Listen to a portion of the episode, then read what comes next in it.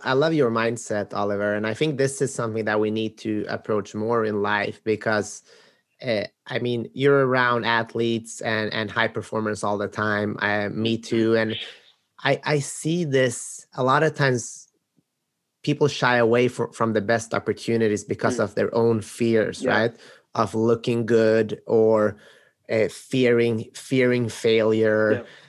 How what do you want to say to those people out there that are kind of their biggest opponent themselves? Just mm. like you were for that week but you yeah. you turn it around which was great but most people it gets worse right? Yeah, yeah, that's why people throw up on the day of the competition. They don't they don't enjoy the moment and then their career is over and even if they accomplish something they're still not happy because it was just a struggle. Mm. and we don't want to go through life as a struggle right? Sure. we want to enjoy it yeah, so a big inspiration of mine is Will Smith, and he said like uh, the best things in life are on the other side of fear, and I can tell by experience now that this is true. And uh, knowing that, and also having a good team supporting you, I think is super important, because if I wouldn't have had such a great team of coaches and my family and my training partners I don't know if I would have pulled that off. Uh, maybe I would have ran into a punch and got knocked out because I would have been so, you know, tensed up.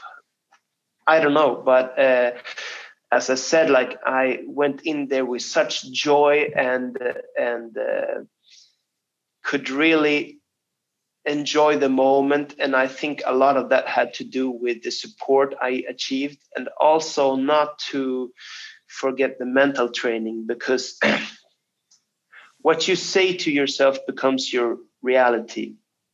If you, you can see it in your your mind then you can achieve it in in reality.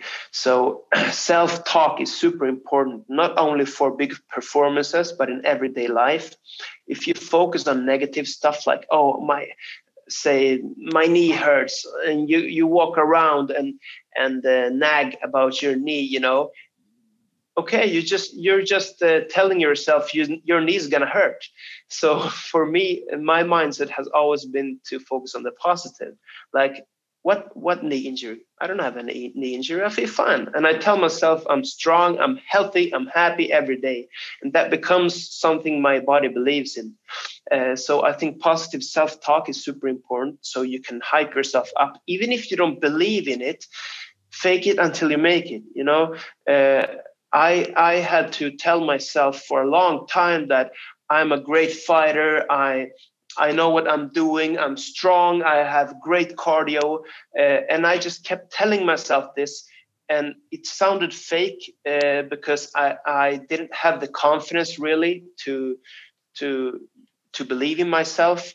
Uh, but I kept telling myself this over and over and over, and and after a while, it became my new normal. It became a reality.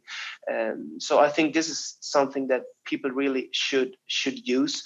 Um, your mind is a super strong tool. It's free. You don't need anyone else to to tell you you're bad.